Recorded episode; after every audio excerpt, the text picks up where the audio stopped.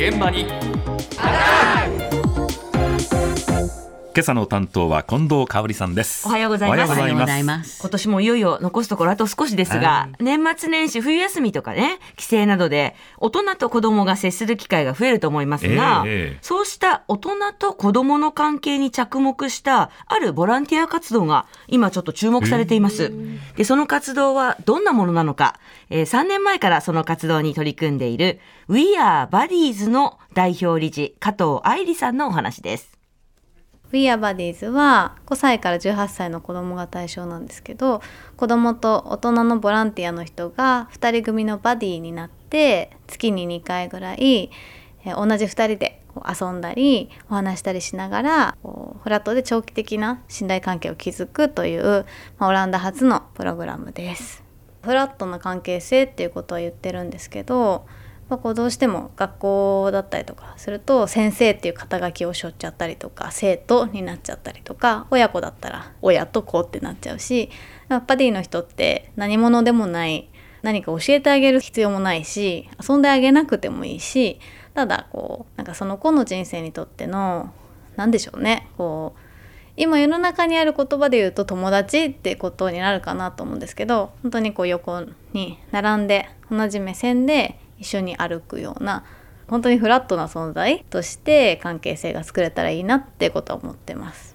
うーんこのボランティア活動、大人がボランティアとしてうん。子供に接するんですか、そうなんです、そうなんですよ。うん。まあ、すごくわかりやすく言うと、子育てボランティアの一環なんですけれども、おー保護者だけが子育てを頑張るんじゃなくって、ええ。多くの大人がボランティアとして手伝うと。はで、まあ、それによって、親は少し自分の時間ができて、ええ。で、お子さんたちはまあ信頼できる大人ができるし、うんうん。大人は、えーバディになる大人は子供と関わることで何か発見があるっていう仕組みなんですよね。で、これは、もともと40年前からオランダで広く行われている取り組みで、へえオランダだと大人と子供のバディだけじゃなくて、例えばオランダ人と移民の方のバディとか、はあ障害のある人とない人のバディとか、いろんなものがあって、まあ国の支援のもとで様々な形で広がってるっていうものなんだ。そううなんんですよ。で、この代表の加藤さんって高校時代、オランダで過ごしたそうなんですけれども、その後、まあ日本に帰ってきて、シェアハウスに住んで、うん。その時に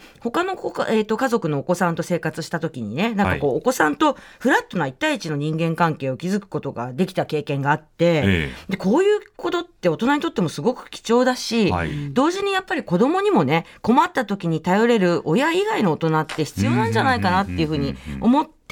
この取り組みを始めたということなんですよ。ええだけどフラットな関係って 一言で、ね、言うのは簡単ですけど、うんちょっと大人と子供でねそう、ん難しそうじゃないですか。はい実際の大人バディの方にもお話を聞いてみました。現在、小学校1年生の女の子と、え5歳の時から2年間バディを組んでいる西門彩香さんのお話です。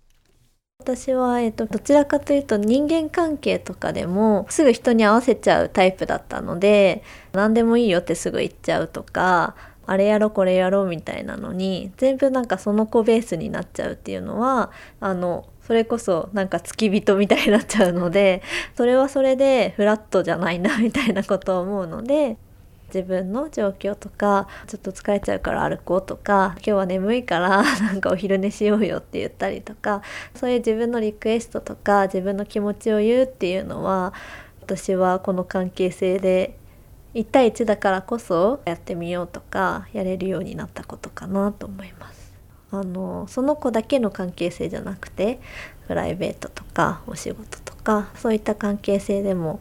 か人間関係の築き方みたいなのがちょっとずつ変化があるかなと思っています。へえ子供と接することで学んだ部分もあるんだ、バディができたことで結構変化を感じてるっていうことなんですけれども、西門さんね、自分の気持ちとかリクエストを表に出すの得意じゃなかったんですけど、はい。それだとフラットな関係は築きにくいんだっていうのが、うんまあ今回分かったとええ。いうことなんですよね。だから西門さんっていくつぐらいの方ですか？西川さん20代前半ぐらいですかね。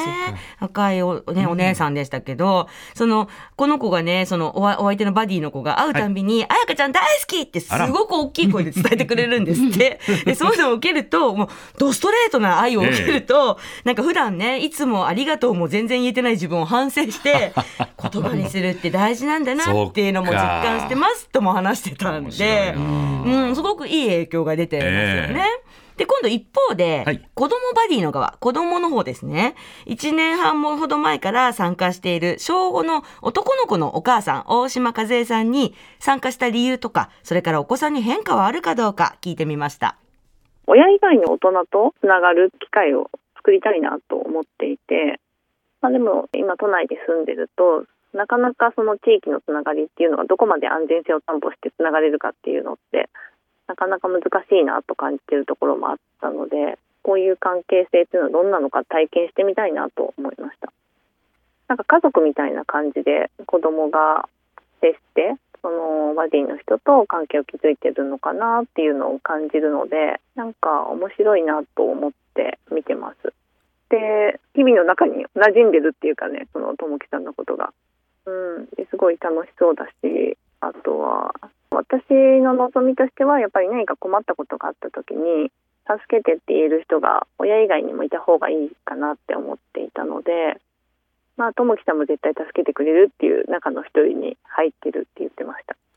それは本当にありがたいなと思ってます。ううん。ん、ね、なかなかやっぱりここの子は、えっと、大島さんのところのご長男は、はい。学校に普段行ってない子なので、やっぱり大人との関わりが少なくなっちゃうのが心配だなって思ってたみたいなんですけれども、安全性を担保してつながれるかっていうのが、やっぱりうんね、親御さんにとってはとっても大事なことなので、こういう形でええ。大人とつながることができてとっても良かったっていうことでした。で、現在ですね、東京で45組バディ、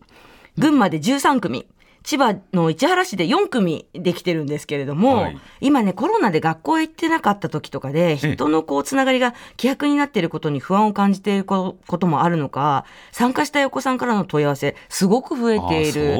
あそうなんですよ。ただそうなってくると、はい。問題は、それに見合う数の大人がどれだけいるか ということですよね。で、今の話もあったように、バディになるにはやっぱりちょっと簡単なことではなくて、ね。うん。やっぱり面談を繰り返して、ちゃんとした人かどうかっていうのを見極めていくそうなんですけれども、あの最初に出てきた代表の加藤さんがやっぱりね、このままどんどん増えた時に、はい。どれだけ信頼できる大人を確保できるか、ええここが本当に大きな課題だというふうに話してましたそうですね。まあ、昔はね町内会とかご近所の大人と子供が接するってことありましたけどね、今はなかなかそういう関係も持ち合いませんしまさにお子さんを持つ親御さんからすれば安全かどうかっていうのもすごく大事ですからね。となった時にじゃあ大人側に今これ突きつけられてるわけですね。信頼される大人に信頼できる大人なのか、ちょっとドキッとしますね。自分もそれに見合うかどうか考えなきゃいけないなと思いますね。